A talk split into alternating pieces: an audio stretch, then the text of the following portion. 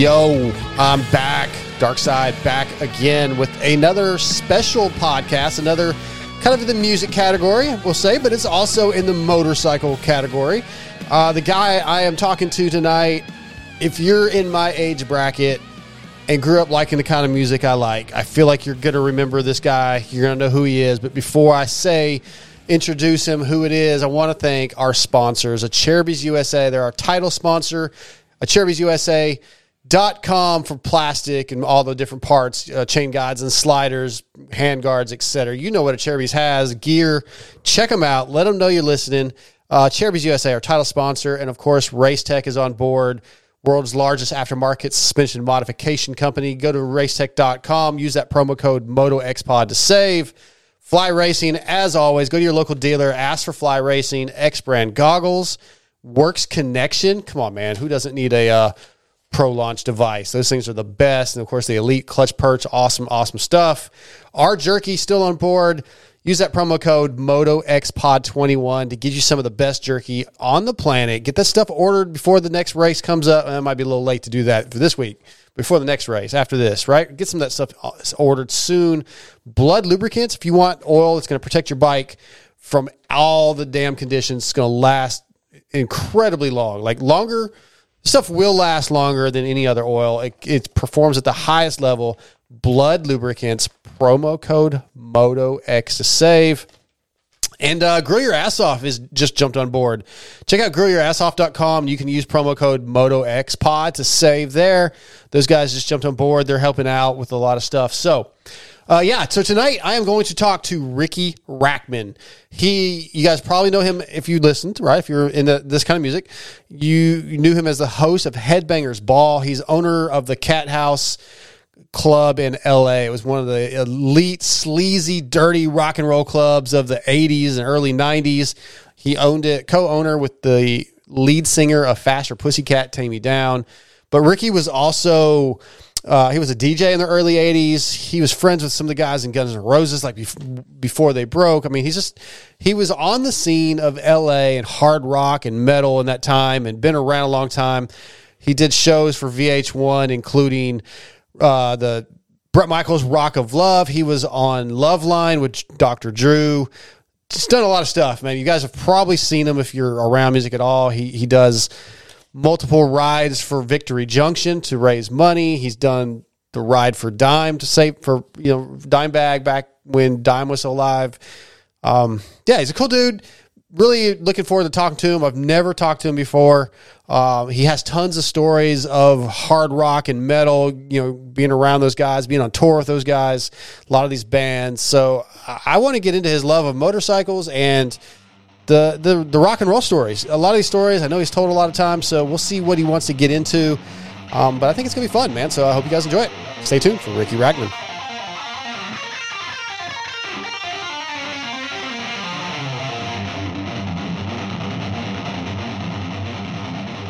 Hello, Ricky Rachtman. That voice. Where? Your voice, man. Oh, hold on. Let me put it on for a second. I forgot. Let me put on my radio voice. no, that's it, man. I know that voice. Uh, yeah, dude. So yeah, uh, nice to meet you, man. Even you know, even though it's just audio, it's it's really cool to finally get a chance to talk to you. Well, nice to talk to you as well. I don't. I know a lot of these stories, like some of the stuff I'm going to ask you. You've talked about a lot, so I'm going to try not to go down so many of the stories. Yeah, well, I just decided for this year, Yeah? I'm just going to make up different answers for Ooh. everything. dude, I dig that. So, like, anytime, some- from, for instance, you know, whatever somebody says, the answers will be different. So I that's, love I think that. that's what I'm going to do this year. So it'll be totally different. Perfect. All right. Well, let's get into this. So let's Okay. just start out. I want to start out with you as a kid, man. Growing up, like, what was your family like? Was there was there music in your household early on, and motorcycles? Because I want to touch on both those topics. Um, there was music. My father, who I didn't live with, actually managed bands, and so I was going to concerts at a very young age. Uh, and there was always music in the house when I was with my dad. But my dad was, you know, I don't know how to say it. He, I don't know if he was more like me, probably. So he probably wasn't the greatest dad Okay. um you know so it was you know he he managed a lot of bands and but i lived with my mom my mom was good and you know that's who i lived with. And uh, you know, my whole life, I always wanted a motorcycle. And it was to the point of you know it was always like i don't believe in motorcycles. I don't believe in motorcycles. I'm like come on mom. All i want all i wanted was a motorcycle. Because there were no motorcycles.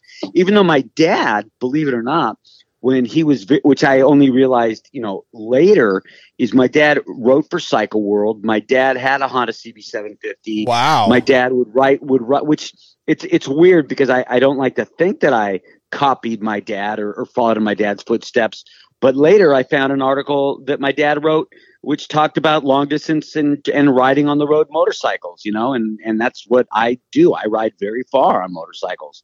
And, um, so so that was that was unique but i remember you know tommy stanton in van nuys california had a gemini and I was like, oh, it was this like little mini bike, you know, no gears. Right. And I got to ride that around. I thought that was the coolest thing. And then we went to go see our cousins in Visalia, California, and he had, you know, the silver Honda XR75, which is the coolest thing in the yes. world, you know. Yeah. And uh, and I rode that. We would ride it around this like little farm, and I'd go on these little jumps, and somewhere there's a picture of it, and uh, I just thought it was just. I mean, nothing was felt like freedom, like riding on that little Honda XR 75 did. And it was like, I knew that I loved motorcycles, but I knew I was never going to get one. And when I turned 16, I bought a moped. And that's the closest thing that I could have because there was no, you know, you know, in growing up in in Southern California, you know, you'd hear about families going to Indian Dunes and going to Saddleback and going to all these places to go dirt bike riding with their family. And I had I did not have that family dynamic. That was, you know, I didn't play any family sports. I didn't play catch with my dad. I didn't do any of that stuff. Yeah. So the whole idea of, you know, parents going with their kids to race dirt bikes, you know, it, it sounded like such a dream world, something I always wanted but never ever had. Wow. And then when I got then I got a moped and then as soon as I was as soon as the um then like in, as the then back in like oh, I don't know how old I was probably 18 or 19 there was a kid that had like I think he was like a drug dealer and he had a, a, a GPZ 550 and I used to, and he didn't do it, use it because he was probably like a drug dealer. So he never rode his bike. So he'd let me borrow the GPZ 550. And I would tear that around Southern California, no helmet, no nothing. And that was like, wow, this is the greatest thing in the world, you know. And I remember having a, a picture of the, um, God, what was it called? I think it was called the Yamaha Seca 550 or something like that. Okay. You're just an old Yamaha. I remember yeah. having a picture of that on my wall next to a picture of Brooke Shields. And um, I was only 30 then. No, I'm kidding. and uh, and uh, then Brooke. I uh, then as soon as I got started working and made a little bit of money and the rock and roll scene started and I started my club, the Cat House, and all of a sudden like we're all making money and I was always intrigued by bikers, by the you know three patch clubs, whether it was the Hell's Angels or uh, what did we have? We had like pagans, all the Hessians, all those. You know, I, as a kid, I always would look at them like you know they're outlaw. I mean, they weren't yeah. outlaws, yeah, yeah. But I would look at them as like, wow, that's like the coolest thing in the world. And I remember I went to summer school in Pacoima, and there was this like all black motorcycle club, and there were all these black guys with three patch, and I thought, man, that's the coolest thing in the world. And uh, so I did what most kids did with no money. I got a Honda Rebel. So I, a Honda Rebel was, if you don't know what the Honda Rebel was, it was to for a kid. Uh, I shouldn't say a kid. For a 19 year old guy with no money, it was the closest thing I could ever get to a Harley.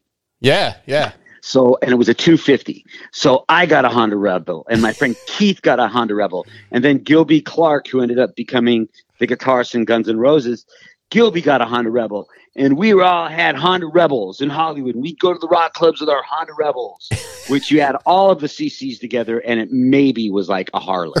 right, it was barely. just a little bike, you know. Yeah, and loud. I made a little bit more money, and for a short time, I got a, a Suzuki Savage because that looked like a Harley too, because I didn't have any money. Hell you know? yeah, yeah, I get it. And then the then the Cat House started taking off, and all of a sudden, like wow, I'm making money in the rock and roll world. This is really good.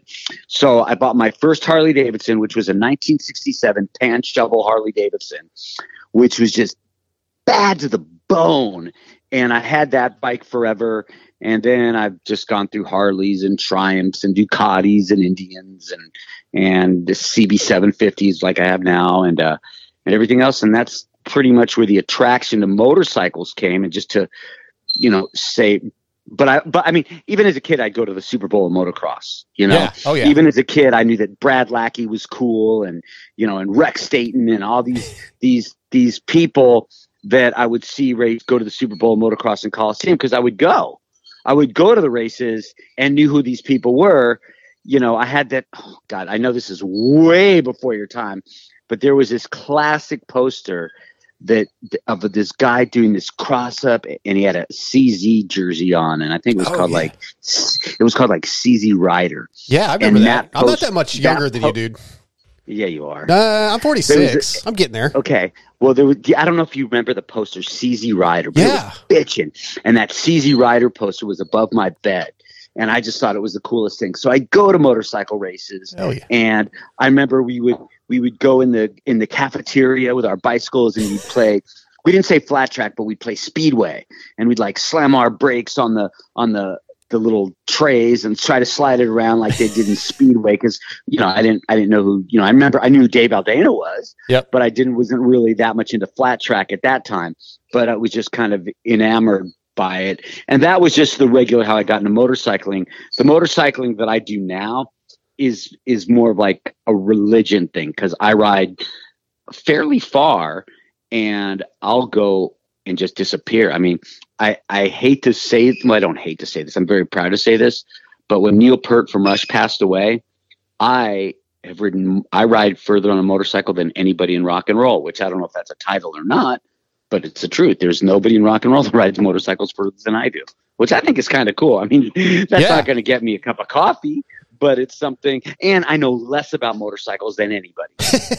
But the stories you have to have though from those long rides, like I've been following you, you know, a lot, especially like since uh, Daytona Bike Week with this, um, with the Victory Junction rides you've been doing, and you've been on the road and you've been camping. You've had, you've been at a hotel that flooded, like all the sites. You know, that see- was the last thing. I mean, the ride that we're going to do this year. Yeah. Um, me and my wife decided that we're. I mean, it sounds weird to say, but me and my wife decided that we're going to keep it down to ten thousand miles this summer, which to some think like ten thousand miles is kind of far. The reason yeah. we're making it down to ten thousand is because we want to take a little bit of time and do some really fun stuff. Like we just decided today, um, we're going to go to Maine to have lobster. oh you know, heck yeah, which which is a thousand miles from where we live. So you know we're going to try to experience stuff. So whenever we go on these rides, we've done some really cool things and met some really cool people. And the thing is, like you know, I pay for the hotels and the gas and everything for myself. And then when people donate, it goes straight to the charity. And you know, we don't have a publicist. Nobody really knows what we're doing. And already we've raised fourteen thousand dollars. So it's like nice. you know we're like we're i mean ricky's ride and now it's called the ride has raised almost a quarter of a million dollars and none of that went to expenses but because we don't have a publicist nobody talks about us on the news or nobody does so we just get on a bike and ride and you know we go to a hotel like we did a couple weeks ago and you know we get cheap hotels and Sure. you know we walk in and the bathroom flooded you know bad stuff happens to us whether we like it or not Yeah. and as as as we say all the time, you know, yeah, remember that time when everything went perfect? All that, yeah, kind of. Yeah, remember that time when we got stuck in hail or when the bathroom flooded? Or it's the bad stories that you always remember that you Yeah. get to laugh about. Of course. Yeah, that's that's man, the memories you're going to have. I mean, j- your life, dude, just from what I know about it, you've lived a thousand a million lifetimes of what people like me go, god, how cool would it be to go to the whiskey and bump into Nikki Sixx or you know as a kid or whatever. You know, I was I was growing up at the time you were doing Headbangers Ball and that that time frame, I was in Barstow. My dad was in the military, so we've lived all over. I'm in Texas now, but my friends would like go down to the strip that were older than me, and like they bumped into the guys in Slaughter before Slaughter got big, or there were some bands like Jailhouse that never really broke that they would come back with these mixtapes, you know. I'd be like, God, how cool would that be? And you lived that life, and now you're traveling on a motorcycle cross country, which is also badass. Like you are definitely living life to the fullest. Yeah, I got to learn to appreciate it because that's my biggest problem. Is you know if if I look wrote on paper all the things that I've done in my career and all the things that I get to do, yet I'm always you know that's just a whole a whole nother story about learning to appreciate it. But I am very lucky. You know, people. You know, I, it's so funny. The people on Facebook are such jokes. It's like, you know, Yeah. oh, what are you doing in flat track now? You know, what do you do? I'm like, let me tell you something. First of all, you people that are complaining aren't doing anything to pick up the sport. I want flat track to be a bigger sport. I think flat track is one of the most exciting forms of motorsports, and I've been working in NASCAR for three decades. I love flat track racing. So if I can get new fans to watch flat track racing, that's great. And if they think that the reason that I'm working in flat track is because of the money, they're really mistaken because Oh, yeah. I mean, I have lots of jobs. I own a, a successful apparel company. You know, I've got a syndicated radio show. I'm doing all these different things. And I'm working in flat track because I really love this sport. I love the competition. I think the riders are really, really cool. And when I'm, you know, doing pit reporting or whatever I'm doing, when I'm not doing that, I'm just pacing the the the straightaway with everybody else watching the racing because I think it's so exciting. It's like the reason I'm working in flat track is because I want to be working in flat track. If I wanted to get more exposure, I'd focus more on doing more rock and roll stuff and more NASCAR stuff. You Yeah. know, I'm in flat track because I just think it's bitching. You know, Yeah, it's, it's very cool, but I, I don't follow it as obviously as much as I do motocross and supercross. But it's a, it's a killer sport, man. And I've been, you know, with Kristen, you know, working over there. I've been kind of keeping up with her and watching some of the races and when they come on. And yeah, it's it, you're right though. The social media, just even in this sport, in supercross, motocross, all the announcers like, oh, there's always somebody that, oh, I hate Ricky Carmichael sucks on as an announcer, or so and so sucks. I mean, that's just the way our our world is these it's days. like it's like you know, it's like I don't I don't get it. no. I don't you know, because it's not elevating the sport. It's like, you know, I, I'm not going to lie. When I- I, happen to be, and that's not because I work with him now or because he was a friend. I've always been a big fan of Ralph Sheheen. yeah, and when awesome. Ralph Sheheen, when Ralph Sheheen wasn't on Supercross, I was like, but I'm I'm I'm used to hearing Ralph on Supercross. I liked, even though Ricky does a great job, I liked hearing Ralph and Jeff. And whenever I saw Jeff on there, because I knew Jeff, I remember when when it was tough for Jeff to get a lot of sentences out. You know, Yeah, he And had he- uh, dyslexia and stuttered. Yeah, stuttered. No, yeah. no, no, he stuttered. No, Yeah. I didn't know he had dyslexia. I may be wrong But about that. I may be wrong about that. Yeah, it's. I, but he's such a good dude, you know. And I was like, God, I really like, you know, hearing Ralph. And, and but but I don't go to the internet to say, oh, you know, why isn't Ralph on Supercross anymore? And bring back this. It's just like, you know what?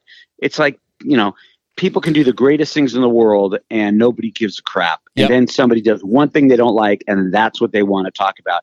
And what people don't understand is when you're throwing out negativity, some of that stuff sticks on you. So if It you're does. out there giving positive stuff all the time and saying, you know what, it, you know, the the beauty of me working with someone like Kristen is that that Kristen there it's not there's no jealousy there. She's not worried about me taking her job.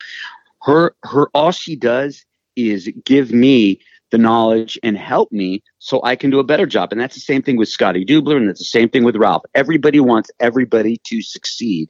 And it's it's it's a very unique dynamic that we have with all of us because everybody is very very helpful you know when when brad baker was there and i would say hey brad i don't understand this he knew that i didn't so he would explain it to me you know it was it was just really really nice and and i you know I, I'm only working a few races with flat track this year, and I can't wait to get out there and, and see my friends again. You know, these are all people that I like, and and to see riders that you know that that are going to be huge stars. That I know these guys are going to be huge stars soon. But but I hope to get the people that aren't into flat track to start watching flat track. So to, Yeah, people on Facebook to criticize is like, guys, what are you doing to, you know, don't. Oh, This live stream sucks. It's okay. It's because you don't have internet. Okay. right, right, yeah. You know, I mean, yeah. There's a lot of changes that I that I would make to the sport as well, but I, I I'm not that guy. So instead, I like to think about what I do like about the sport and support the people that put money into. I mean, this is the first year that I'm actually um, getting into a little bit of sponsoring for Oh, for cool. flat track. Hell Getting yeah. on the other side. Yeah. So Yeah. So I'll give you a couple stories real quick that kind of relate. Um, so I, I've been doing Supercross media for about five years, and I started doing the press conferences, right? And I made the mistake of going and looking at the the YouTube comments, And the the keyboard warriors are like, oh, all these guys ask the dumbest questions. They ask terrible questions. So then I made the mistake of saying, okay, please tell me what questions you would ask that none of the motocross media ever think to ask. And of course, you get nothing back. So, Of course. right. So that's just one story, but it, it's the same thing. We get the same thing. Our races are now live, commercial free if you want to pay for it on Peacock, but we still get all the broadcast sucks. When 10 years ago, you had to wait a week maybe for the race to come on. And That's the way it always was. I mean, I remember when NASCAR, you it was Yes. you wouldn't get to watch it live. yeah. So it's you know it's and, and you know what? And another thing is, hey, people, guess what? I remember when we used to go to the Super Bowl motocross. No, not even to- just this was not that long ago. When we used to go to both Anaheims, we would always go to Anaheim, Yeah. and it was packed and sold out. It's like people put down your keyboards and go to a freaking live race. Right. You want to support this race? I want to see these stands filled again. Yeah. We would go to Supercross, and and a lot of the people there that were at the Supercross events don't know every rider that's out there. They want to go there see entertainment, Yep. and and Supercross was really good at delivering that. You know, and Oh, that's yeah. that's what you need. I mean, the majority of the people aren't stat people, aren't tech people. You know, look, I've worked in in, in motorsports for so long, and I don't know how to work on bikes or cars. I, I, I wish I did, but I don't. Yeah, well, I mean, not everybody does, but you like them. You like the motorcycle racing for the entertainment of it, like you said, and that's really what it should be. And, instead of yeah, wasting your time, you know, bashing something, just enjoy it and be positive and build it.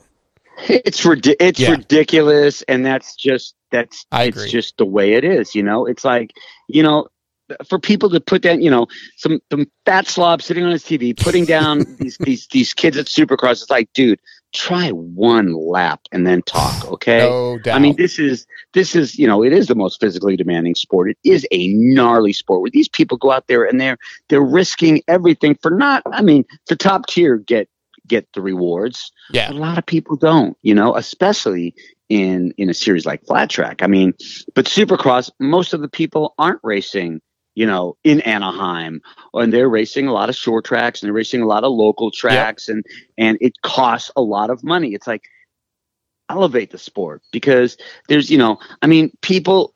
How huge is MotoGP overseas? oh, it's massive. You know, yeah, why isn't that big over here? Why aren't we doing the same thing? You know, hell, why isn't Supercross in the Olympics? You know, I don't disagree. Yeah, it's it's a very str- it's just a niche. Motorcycle racing is a niche sport for sure, and the people that are passionate about it definitely. Need, you're right. They need to build it up. Um, Right. It's unfortunate. It's, it's very unfortunate. No matter what you look at on social media, somebody's going to hate on it, and that's just unfortunately where we're oh, at. I know that. I know that more than Yeah, more than sure. anybody. And it, you know, it's it's you know, I, it's like, dude, you know, why'd you cut your hair? I'm like, okay, I cut my hair in 1992, and it's long again, and you're bald. Right. It's like, Yeah. dude, shut up. It's like, oh, you know, you just came in, you're not even into the scene. It's like, Oh God. I, I opened the Cat House, okay? Yeah. I opened the greatest rock and roll club in the world. You know, I say that the greatest rock and roll club in the world. I opened that club, me. You know, so don't tell me how you know. Oh, well, you came in, eh, whatever. It, you yeah, know? it's it's embarrassing, and it's hard not like you said. I think you kind of mentioned earlier. It's like it's hard when you see that stuff. You want to be like, oh, that person doesn't matter, but it does. If you're a human being, that shit does bother you a little bit. It does a lot, and Yeah. you, and you have to, you know, yeah, you have to do the old block delete, block delete, block delete, Right. block delete. Because the thing is, if you're out there in a field and you're throwing a baseball, and that baseball never comes back, eventually you're going to get bored throwing a baseball. But if you throw a baseball and somebody throws it back at you, oh well, then I've got something to do. If somebody says something mean and then you comment at that person, it's like, holy crap, I just got Ricky Carmichael to answer me back. Yeah, I yeah, would never get that. So if I go up there and say, you know, that Ken Roczen doesn't have the skills anymore, and then he answers me back, holy crap. And the, the chances are he's probably going to answer more than you saying, hey, you do such a great job. I love your perseverance. right, exactly. You know? Yep, So, Yeah. so it's it's just it's it's it's stupid. It But is. It, it's it's the nature of the beast. yeah. Well, all right, Ricky, we're at 20 minutes. I'd like to talk some music stuff if you're down. Go ahead. Yeah. Okay, so I told you I'm 46. Um, no music. I, my my childhood was a little different. Like there was almost no music in my my family, really my household. But I did grow up with motorcycles. That's I started riding you know, Dumont uh, and as a kid. But I discovered music really probably at 12 or 13 had no idea what anything was, but MTV was huge, right? So I'm we're living in Hawaii at the time, stationed at Pearl Harbor, and I'm sitting here watching MTV. Um, my friends are telling me about this band, this rap group, Run DMC, and the song "Walk This Way." No idea who Right. Aerosmith is. Never heard of it. Right. Wow. So that's how little I knew about music, and I fall in love with the song. I'm like, this is so cool. Uh, and I remember like maybe three months later, I'm sitting there waiting, just watching MTV, wondering when that song is going to come on again. And Poison's Nothing But a Good Time came on and literally changed my life. Like people can make fun of those type of bands now, but that was the song and the band that led me to the love of the kind of music I'm into now. I had the back patch, you know, a poison back patch, but that led me into music. And then, of course, eventually Headbangers Ball comes around. And like I lived for Friday or Saturday night whenever Headbangers Ball was on at the time to discover new music. And, you know, of course, you, you're part of it for many years. And I really just want to talk about like what being a part of that show meant to you. it was it was weird because at that time eh, you know everybody knew me in hollywood because i owned the cat house Yeah. but it was weird because you know you look at some of these people that are on tv now that talk about music like eddie trunk you know eddie trunk knows a lot Yes. about music i am a fan. I can't tell you who was the engineer for guns N' roses but i did wake up in the gutter one monday with flash and say how the hell did we get here? You know while they might know a lot i did it. You know they know and talk about what they know about. I talk about what i did.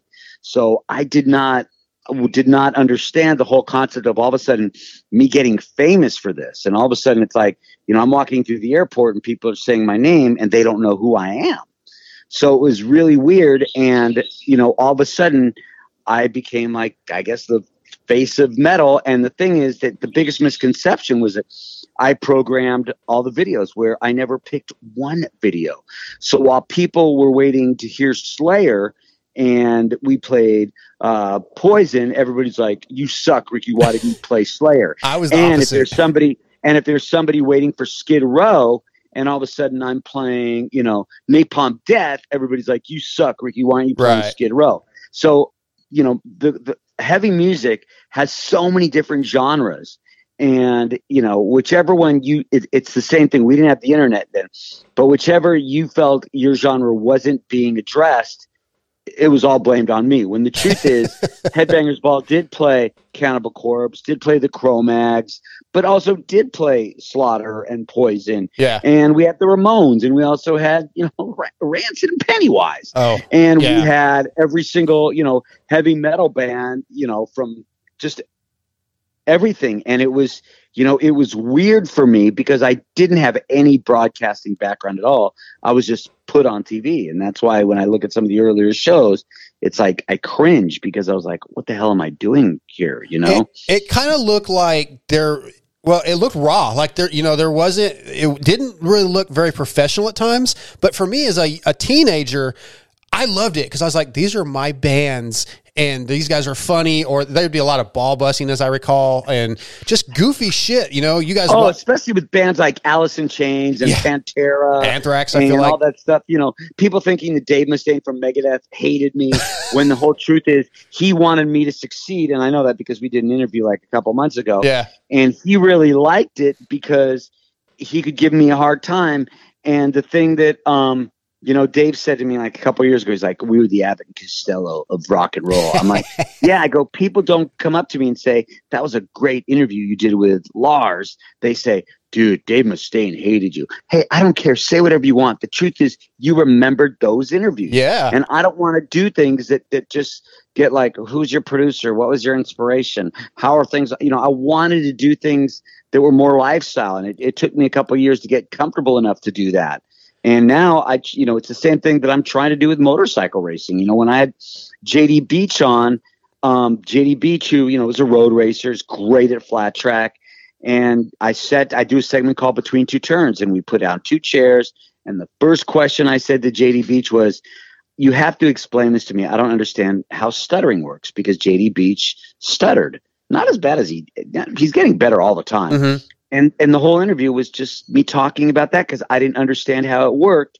And the next thing you know, you've got all these people writing saying, "This is the best interview ever. This is the best." Because I never wrote down anything to prepare. I you love know? that. Yeah. when I do well when I do Odessa I seventy on April twenty third, Kristen's got to do Supercross, which means I'm the only pit reporter, which is going to be tough because Kristen is so prepared. She knows so much what's going on, and I have to learn to do that because I'm the only pit reporter that race. Oh, you're gonna kill So it, dude. gotta- you're gonna kill I've, it. I've got to, but I've got to do my research because people want, you know, all the stuff. So it's funny, and a lot of the writers don't know what I'm doing there, and I've I've gotten some hard times and some eye rolls from certain writers, but you know, some of the smart ones, they're like, look. My job is here is to get new people to watch this sport because I love this sport. Yeah. Yeah, I dig that. I dig though what you're talking about, like the lifestyle stuff, and and because yeah, there, there's only so many times you can ask about how did you change your, your tire set, your tire pressure, your setup. Like I want to know who these people are as real people because the fans, like we talked about a little bit ago, the hate, and you forget sometimes when somebody says ha- they have a bad race.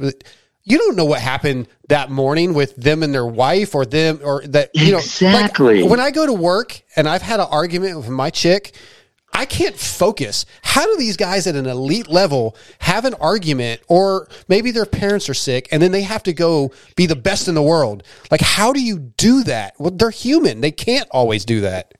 And the thing is, if you're off your game just a little bit, you know, it's not only is it going to hurt your performance, you can get really hurt. Yeah, yeah, You know, so your mind has to be in it, and especially a, a, a sport like Supercross, which is, you know, all about reaction all the time. You have to be on. You can't take a moment to look behind you or to look. You, you know, it, it's all about reaction instantly, and you always have to be on. I mean, I I love Supercross. I, I yeah. this season i don't know how many races i'm going to get to but i always love going you know the last I, I i used to go to you know in anaheim i'd go to anaheim i'd go to i think i went to san diego we used to go to the coliseum i went to atlanta once and um I love going to Supercross, and I, you know, I also, you know, was friends with a lot of the FMX guys. I actually, what a lot of people don't know, is the very, is not only was I the first person to ever talk about freestyle motocross on a radio show, but I hosted the very first freestyle motocross awards. Oh wow! No, I did not know Yeah. that. That's cool. Yeah. Yeah. that was kind of fun. Heck yeah! All right, a couple more things. I know you know you probably want to get off here. Um, couple. All, I'm good. I'm good. I'm good. Oh, good. So I got a couple of headbangers ball type stories that I wanted. To, I think you might laugh at. So I grew up again in the- the era of like PMRC being a big deal, right? And my mom, Right. very strict mom, didn't like the music I listened to. Didn't never really said it's devil's music, but she didn't like it. And I remember this is I think before you were hosting the ball, but I remember whoever was the host was like going in to see we're going to see the cult tonight and my mom coming from the other room be going i told you i told you it's a cult i was like mom it's the name of a band like that And, was, and not only the name of a band, a very not very threatening band, Right. Great band. that, you know? that was what i grew up with so I, I i argue with my mom even now i'm like how did you grow up in your day and time and not know who led zeppelin is and black sabbath and the eagles and like you she's clueless and i just don't understand but anyway that's a funny story that at least it's funny to me right. The other story, when we left Barstow, my parents re- moved to East Texas. Which had to have been tough for you and heartbreaking, right? Yes, yes. Oh, it was terrible. I'm. I mean, we, uh, other than that McDonald's, it looks like a train. What else do you have? Not a lot. Not a lot. Everybody Moving to- knows where Barstow is. Barstow's the place you stop for gas on the way to Vegas. Well, you know And what was good. it. What was good for me was the fact we lived actually at Fort Irwin, which is a little bit north of the of Barstow, and my house it was like built like a circle, and the housing the, there was two houses past us, and then desert, and I was allowed to take my dirt bike and just go ride. Like Right. the base literally let my dad build a track. So for me, it was fantastic. I just rode dirt bikes. Um, Right. But moving to East Texas when they retired in '91 destroyed me. Like my, it was so bad. Here's what happens: I moved to East Texas, the Bible Belt. I've got somewhat Which long. part now? Which part would be East Texas? So I am two hours east of Dallas in a town called Longview, Texas. About Okay. about 45 minutes west of Shreveport, Louisiana. Okay. So we we move here, and I have somewhat long hair. It's the summer of '91. Go to the local store. Um, with a, a friend that my parents, they're a teenager in my age that were friends with my family, and the high school principal is there, and they introduced me, and he's like, "Oh, sir, you going to play football?" And I said, "Yeah, I think I'm gonna." He said, "Well, you know, you're gonna have to cut your hair," and I laughed. I thought he was joking. Right. Nope. Got to have shoulder length hair, dress code, which really messed me up. Like that messed me Right. up. But all right, okay, I'm trying to figure this out. Same week, I'm recording Headbangers Ball. I'm watching it back. MTV News comes on. The story is something along the lines of in 250 countries around the world, MTV is shown. But in the heart of East Texas, a town called Longview, starting Monday, Headbanger or MTV will be banned. No way. Dude, I missed the Beavis and Butthead era. I missed it. I went to my mind. Oh my my, mom. god. I was crying. Like, you have to send me back to California to live with your brother. I still have it on VHS. I literally still have it. I remember, I think it was the night that You Could Be Mine was debuted. I know that Right. video's on there, like Takedo, Forever Young's on there. I, I remember all the shit. Um, like the first video after Headbangers Ball was a Paula Abdul, Rush Rush or Hush Hush or something. I remember Right. all the shit. It was so impactful. wow. But yeah, I lost MTV for years, and it just and I'm still here. I don't, you know, I got fam- my kids here now, you know, but it was tough, man. It sh- it was really weird. That's crazy. Yeah, so I missed most of your years, right? I mean, you started in '90, I think. I started in I started in ninety and went on till ninety five. Yeah, so I As, missed as all that. Fred Bangers Ball, I did tons of stuff for VH1 in the later years. yeah, but Rock I of started Love. Headbangers. Yeah, I started Headbangers Ball in ninety, and I and I hosted that show until ninety five. Yeah, so I missed most of your years, but the early, the first couple years, I got to watch religiously, and then yeah, Right. that was that was those are my headbangers ball stories that that were just like heartbreak, heartbreak, man. Like wow, that's yeah. crazy. it was, and I mean, just literally just this year they changed the rules at the same school where kids can grow their hair. Like my son got in trouble for having fairly long hair, and I same principal was still there, and I had to go in there and say, look, you know how I feel about this. I'm not telling him to cut his hair. Not going to do it. Right. He doesn't have to cut his hair. Right. He's a A student. He doesn't. I, I don't care what your rules are, and you know, eventually it, he cut. He actually cut it on his own. He said, "Dad, it's just not worth it." But anyway, It's so weird that still. I mean, you know, we.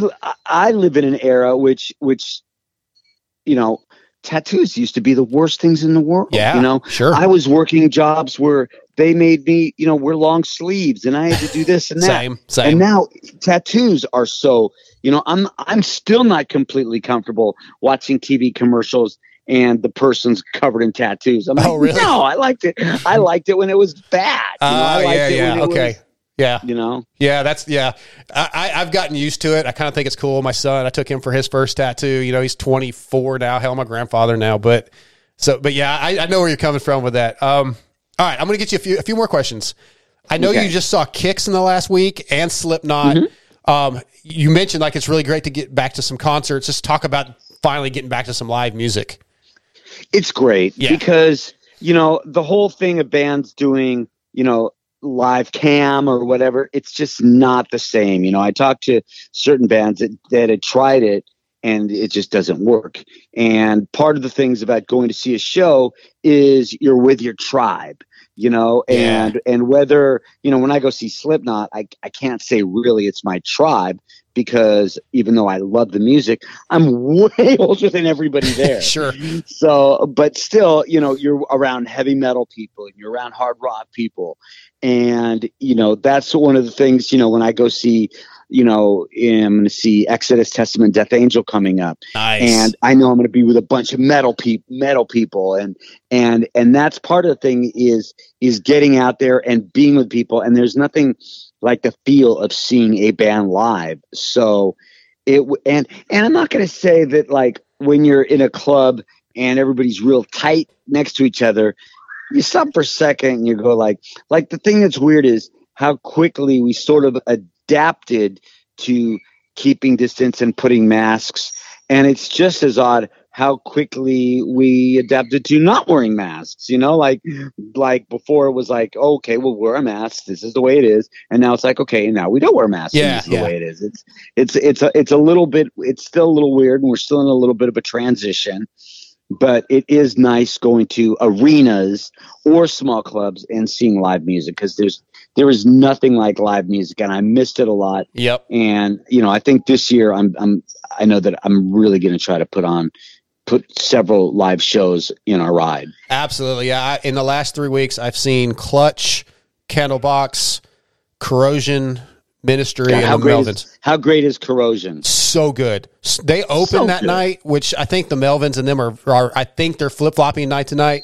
So they opened. It was like it was at the old Gas Monkey place in Dallas. It was sunny out, and they just killed it. Yeah, I really Yeah. like that band a lot. That's a band like there's certain bands that I'll go back and listen to an old album and it doesn't sound dated. It just looks, Yes. sounds good. Blind is just such a great record. You Yep, know? hundred percent. Are you familiar with a guy named Monte Pittman, guitar player? Yes, yes, I am. Okay, so that I guy. may, I may have played with him. A matter of fact, I'm pretty positive I played with him on stage before. Okay, yeah. So he is one of my best friends. He's from my hometown, and Yeah. he moved to LA in 2000 and he became Madonna's guitar player. Still is 22 years later, but he's been like he's on Metal Blades. He's been uh, you know toured with Danzig and filling in with Ministry and Prong. He was in Prong for years. So yeah, he he's playing with Ministry right now. That's one of the main reasons we went to see that show. Which if I'm So being, you saw Ministry. yes Too loud? yes Way too loud. not my kind of what- not my type of music I don't anyway. care what I don't care. I love Ministry, but I don't care what anybody. I mean, I've been to Motorhead shows, a million of them. Yep. Ministry is honestly too loud. I They're agree. Too too loud. I agree. I mean, I went to see Ministry one time, and I was like, dude, this this is kind of this is kind of too loud. it just becomes noise. Yeah, it, Yeah. It, it was it was really so loud. But Monte, I I have played. I think I played with him on stage. Cool. Hell yeah. Uh, probably at like the, one of the jam nights in Yes. Los Angeles. Yep, he used a couple years ago. He was doing that every week. Yep. Yeah, so I definitely I played with him. Yeah. Cool. Yeah, he's good. Good people. One of my best friends. Very good, very nice guy. Yeah, absolutely. Um. Okay. So, a couple more things. Just a few qu- random questions. I'd like to know. You don't have to give me detail. Like your most memorable concert, and maybe if you have one, a non-rock concert that surprised you. Well, I mean, I all I know is I went to the last Rolling Stone show, Okay. and it was just like it was it was weird because we got to go because we had like you know crappy seats, and somebody pulled us up there right by the stage, and for me to be so close to the Rolling Stones. It was like like that's the real Keith Richards. That's the real Mick Jagger. Yeah. and they sounded so good. Um, Iron Maiden does not disappoint. I'm going to see them in September in Tampa. First time. So good. And I also remember seeing this band that I really like called the Supersuckers, and Willie Nelson got up and jammed with them. That Oh, one cool. really stood out. I saw David Lee Roth a million years ago in a small club. That was really good. Um, there's, I, it's it's hard for me to remember, Yeah. you know, all the bands because I've seen so many shows. I mean, nothing was as. i mean, Guns N' Roses when they played the Cathouse, um, when they were doing the It's So Easy video, that was great. I mean, Guns N' Roses, nothing was, nobody was as raw and pure as just great as Guns N' Roses. Um, but I have a, I have a real hard time remembering things, so I can't remember some of the great. I just know that you know that's why sometimes I when when I talk about the great shows that I've been to, I just remember some of the more recent ones because I have a hard time remembering all the shows. You've been to so many, probably, and just life. No, just because I can't remember Oh, anything. okay. I'm getting old. Okay. I can't remember anything anymore. so my bucket list bands that I haven't seen are Iron Maiden, which is going to be fulfilled soon. I fulfilled So great. I fulfilled Tool in January, and Great. and then GNR is on there. So hopefully someday that I'll make that happen. Um, yeah, that's that's when I you know I obviously missed the heyday with Izzy. Izzy was so freaking good on rhythm. I mean, the other guys are good, but Izzy just had this feel that was so good. Izzy was the Keith Richards of the band. Yes, yes, you know and you know i mean slash is just slash is you know one of my all-time favorite guitarists period yeah. and um and i mean me and my wife had had dinner with him probably about a, week and a half ago or two weeks. And um he's just a great great person. That's what I hear. you know i mean i really really like him. And um and he's great but you know there was something about the dynamic with izzy and slash and duff and steven. And even though you know i've had good friends like gilby replace izzy but still when you would see them in this small club or wherever it was like it was like they grabbed you by the yep. back of your neck and like just it was like dangerous, and that's they one were of the rock and roll. Like the definition to me of rock a and roll. doubt. Yeah, and that's Rolling one of the things that the one of the things that bums me out is that that you know these bands are not dangerous and there's nothing worse to me than these bands that are trying to act like they're you know like some of these people i just look at these people i'm like oh my god you are pathetic Yeah, you know you're pathetic it's like stop trying to be this like hard i'm a punk i'm a rebel i'm Right. anti it's like shut up Yeah, I. I feel you. Yeah, you know I agree. and it just it's sick it's fucking it's making me laugh. I love it. Uh, you know, like I'll my probably favorite GNR song, uh, maybe second favorite. I'll go second favorite because Rocket Queen's my favorite. Very underrated song I'm about to talk about. Questionable lyrics, but the guitar playing just smokes me every time. Is one in a million, right dude. I just I love the acoustic part. I, I assume I think Slash is doing the acoustic part and Izzy's playing the rhythm, and just that song, man, I love. And the, even the way the melody that uh, the way Axl sings the lyrics, like that thing, just I love that. That's probably my like behind Rocket Queen. That's my second favorite song by far. Yeah, the the beauty about Guns N' Roses is that there are so many songs. I mean, and and sometimes you know, I like if I hear "Welcome to the Jungle" or "Paradise City" or "Sweet Child of Mine" on the radio, I'll change the station immediately. Yeah, yeah, I'm with you. I'm so burnt out. But sometimes if like I hear My Michelle and I remember, oh my God, this song is so or it's so easy or out to get me or some of those songs, I'm like, those are just like they're punk rock. They Yep. are just so, so hardcore and so aggressive and nothing contrived about it at all. And I just, you know, I love it. I just, you know, and I, I Guns N' Roses is a band, you know, I'll I'll put on certain records and uh and skip through the hits Yeah, and listen too. to so much good good stuff because I just don't. But that's the way it is with with with most bands, you know. Yeah, just, the radio. I, like I Motorhead. Motorhead is my favorite band. I have two Motorhead tattoos, but I don't really want to hear Ace of Spades. You I know? feel that too. I agree. Yeah, that's unfortunate with the way radio over the years, you know, just overplay stuff. Like I talk about, I don't really listen to regular radio anymore. It's usually Sirius or uh-huh. podcast, and like my butt, this guy I work with always has our local classic rock station on, and like, goddamn, I've heard that ZZ Top song or that ACDC song a thousand million times, and they probably have 20 albums, approximately eight songs on every album, hundreds of songs you could hear that you most people have never heard that smoke those songs at this point and it's just unfortunate that a lot of people will never get that chance because all they do is listen to the radio and that's all because people want familiarity. Yeah, that's I true. Assume. You know, if you had, you know, a, a program director told me this once a, a long time ago, and it's just so true. And it's the majority of the people aren't cool. Like if I played you a whole bunch of really cool unsigned bands, you'd be like, yeah, maybe, maybe some people would be into it.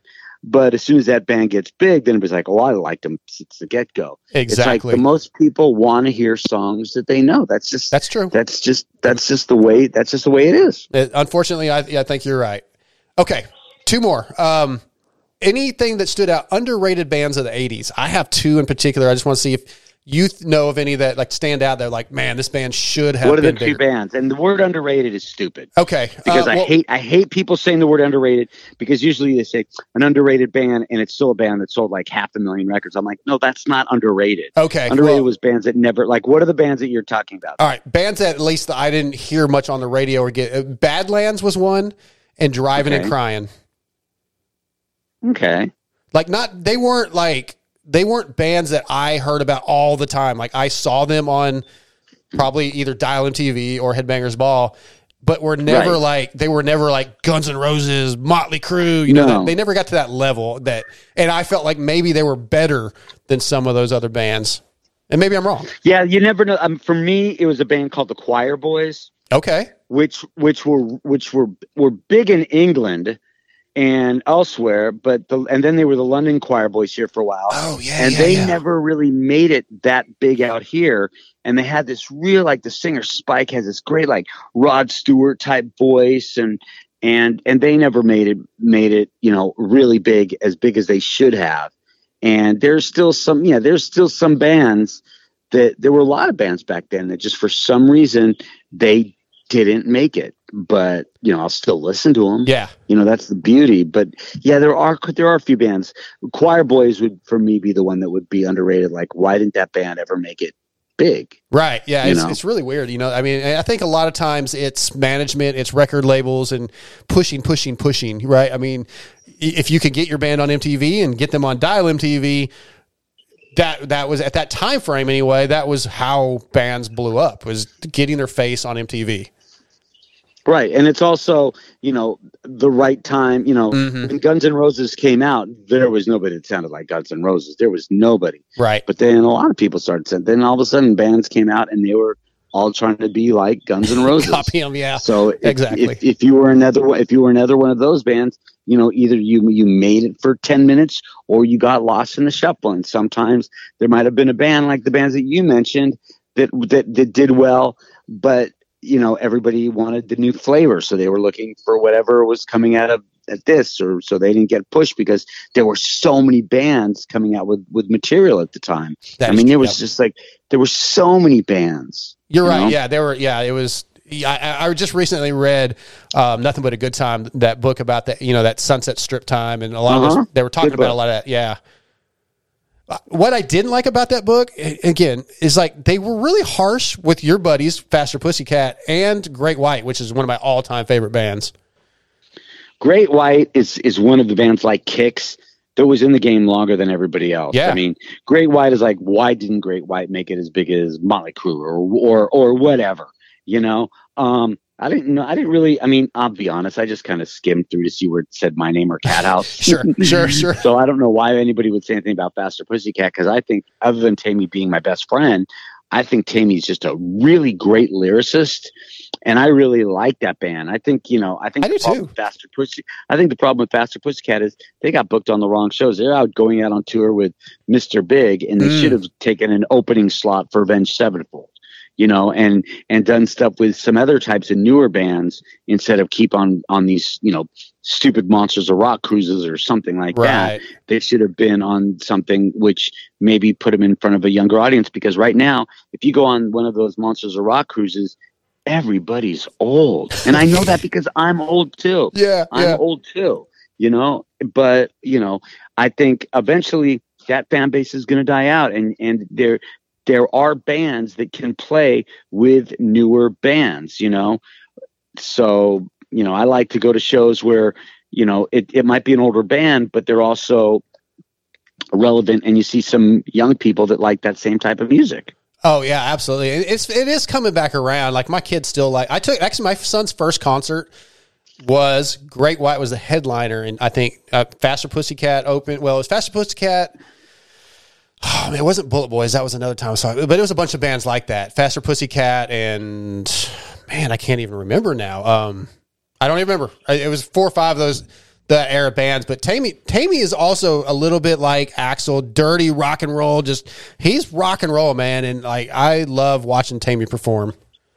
he's great and Yeah. he's better now than he ever i, I mean agree. he is honestly better now because he's sober and he he was like a mess and he was just like you know because i rode cross i rode coast to coast with Taime before Oh, cool. which was which was actually I think we've ridden coast I think we've ridden together a couple times um coast to coast.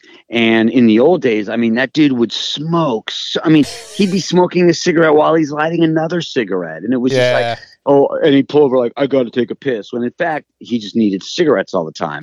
And now you know he he doesn't he goes on his walks every morning he doesn't smoke he doesn't drink and that's you know, good, I'm- dude. I'm, yeah, I'm hoping to go riding with him. I've I've ridden with some great people. You know, I've ridden long distances with Gilby. Me and Billy Duffy from the Cult rode to San Francisco. You know, probably two years ago.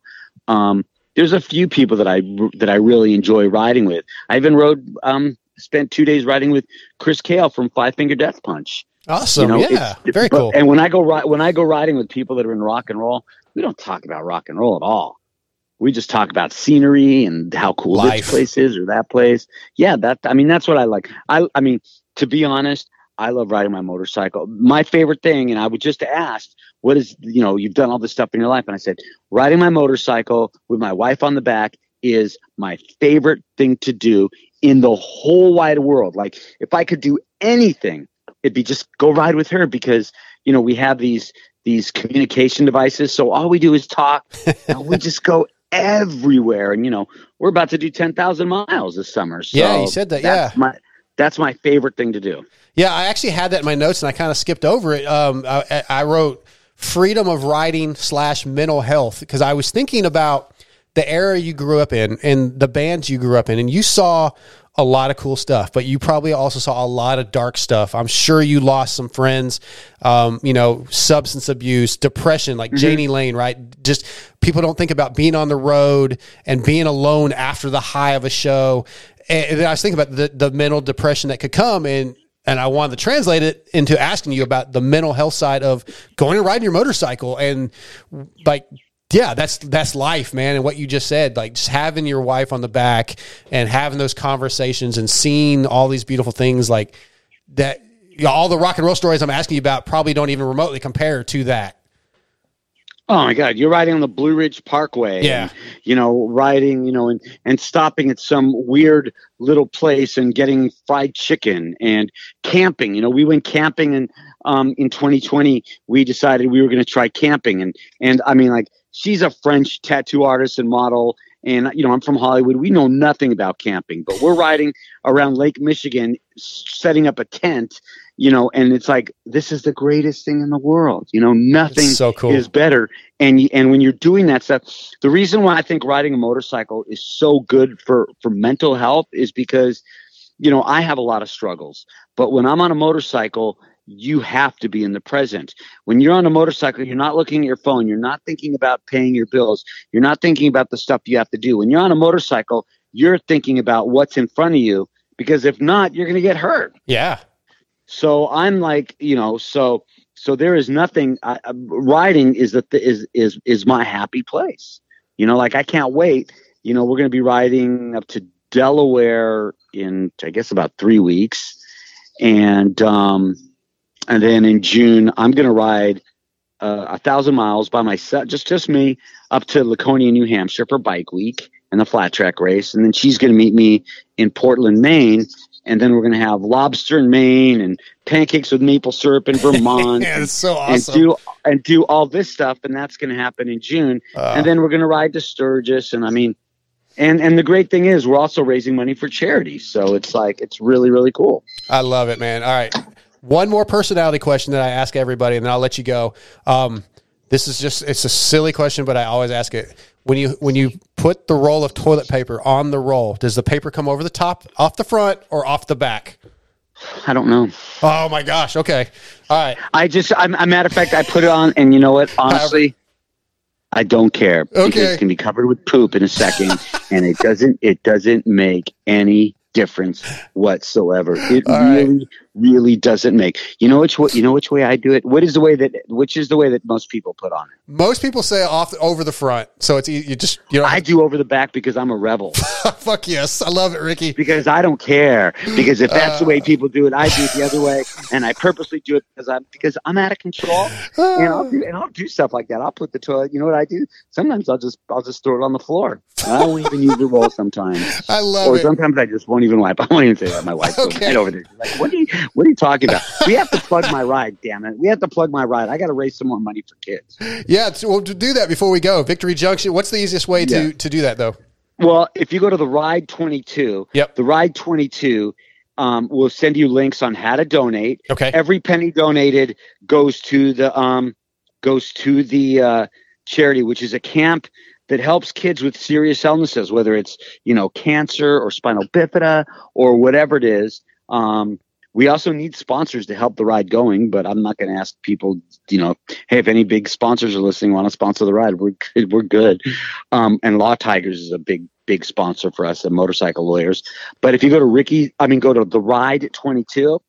It's got, uh, it's not only got a link where you can donate. There's also a link where there's live tracking, so you can see exactly where we are um, all the time. So you know, we've done rides where we've gone to places and people are there meeting us. You know, there was a time in Michigan where we said we were going to be at this one coffee shop and the mayor was there and they had a parade. Wow. It's just like, cause we were, cause, you know, in addition to riding and showing people all the cool stuff about America, we raised a good chunk of change. You know, we gave a check for thirty-two thousand dollars to stop soldier suicide. You know, last year was twenty-two thousand dollars to the Alzheimer's Association. We're going to raise over twenty grand this year. So it's a really cool thing we do, and the really f- great thing about this ride is getting to get out and meet people too. So, and you can always follow me on social media at Ricky Rachtman, and that's the best way to, you know, I, I answer. I, I, I like when people suggest places that we can go and stuff like that. Yeah, man. I speaking of you, you answered. You probably you won't remember this. I reached out to you. I think it was on Twitter, but it was I. I don't even remember what year. It was one of the first NASCAR truck races at Eldora, and you had made a comment or something about the race. I can't remember exactly, but I was there with my dad, and like we talked on social media for a minute. And I was like, I thought that was so cool. So yeah, you definitely I rode I rode to one of the truck races in Eldora. Actually, I rode to one of the truck races in Eldora and stayed in Matt Crafton's um, Oh, wow. in Matt Crafton's bus. Yeah, And I remember riding out to Eldora because I was like, um, I don't see any signs. It's Yep. in the middle of nowhere. It's in the middle of nowhere. And the other thing that was really cool about it was like everything in the concessions, like the the burgers, was so cheap. and good. You know, and it, yeah, it was Good like burgers. Eldora was really really cool. Yep. And this year, you know. I know that I'll obviously I'll be at some of the flat track races, but I you know I'd love to get to Supercross. I'd love to get to some some local mo- motorcycle races. I you know I, I love motorcycle races. I love to get to some some of the King of the Baggers races. I'd love to see any of that stuff. And and this year um, there's a series called Build Train Race, which Royal Enfield puts on, where they've got these girls. They build the bikes and they race them. And Cathouse, which is my which is my company, Yep. is sponsoring one of the girls, and you know that's something that that I also would like to do a little bit more of of of supporting grassroots racing, and that's nothing that there's anything that the only reason I do it is it's like, hey, that's kind of cool. There was a Cathouse logo on that bike or whatever. That's bitching, like man. that. I, I love seeing those t-shirts. Like the t-shirts in the Pam and Tommy uh, show. The cat he was wearing the a cat house shirt. That was pretty cool. Yeah, anytime you see those, I mean, that I own that company. It's cathousehollywood.com, and and that's the only place that they sell. So when Pam and Tommy, they're wearing that, you know, people buy shirts, and when in wrestling, like like you know, Dolph Ziggler and Chris Jericho, everybody's wearing Cathouse shirts. That's it's just cool. like Slash played, he's wearing Cathouse shirts. I'm like, this is just the coolest thing because um, you know, and even even James Rispoli had a picture with him in a Cathouse hoodie and he's you know was road racer, was flat track, now races King of the Baggers, just a cool dude. And when I see people like that, and people like you know James, who I know are like, he's too young to even know what the cat house is, but they still wear the stuff, and that stuff you know makes me happy. That's why I like to wear riders shirts, or or that's why I'll go and buy stuff from from different riders because uh, it supports them, and I think it's it's I think it's cool. It is cool, man, and it's it's it's, it's cool to support those those uh, different topics. But the cat house being such a legendary place, yeah, it's fantastic. Ricky, I'm going to let you go, man. Um, if you get a chance, there's like five supercrosses left. The finals are May 7th in Salt Lake City. Um, yeah, I mean, I don't know if you get a chance, but come up. I'll, I'm, that's the next one I'm going to. I'm staying home for the others, but um, May seventh, I know that I'll be uh, I'll be riding back to Okay. North Carolina, and my parents are going to be here, so I know Oh. I can't go May seventh. I want to go, yeah, and uh, I, the last last Supercross I went to was when they had the, a bunch of the NASCAR stars try to do it. Oh wow, yeah, I remember Did that you when see they that one? yeah when they they tried to uh, was it forget who it was somebody hit the wall. Um, Clint Bowyer. yes, Bowyer. Yep, that's who. Yeah, I it remember was that. Clint Bowyer, Ricky Stenhouse Jr., Greg Biffle. All these guys have motocross backgrounds, but But like, couldn't stop. They didn't want to lose, and they went straight. And and Bowyer almost got destroyed. So Yes. it's like we can never do this again because we'll kill kill these ride these drivers. Yeah, that was crazy. They still show that every once in a while, or to pop up on social media somewhere. So yeah, I remember. It was great. Awesome, Ricky, dude. It has been a pleasure talking to you for an hour, man. Thank you. It was a good good time. Yeah, man. Thank you so Okay. much. You guys have fun. Be safe. Take care. All right, see ya. All right, thanks to Ricky Rachtman, dude. That was for me. That was a f- lot of fun. I hope you guys enjoy it. Cool stories. There's so many more things I wanted to get to, but um, that's Ricky Rachtman, man. We're out. See you.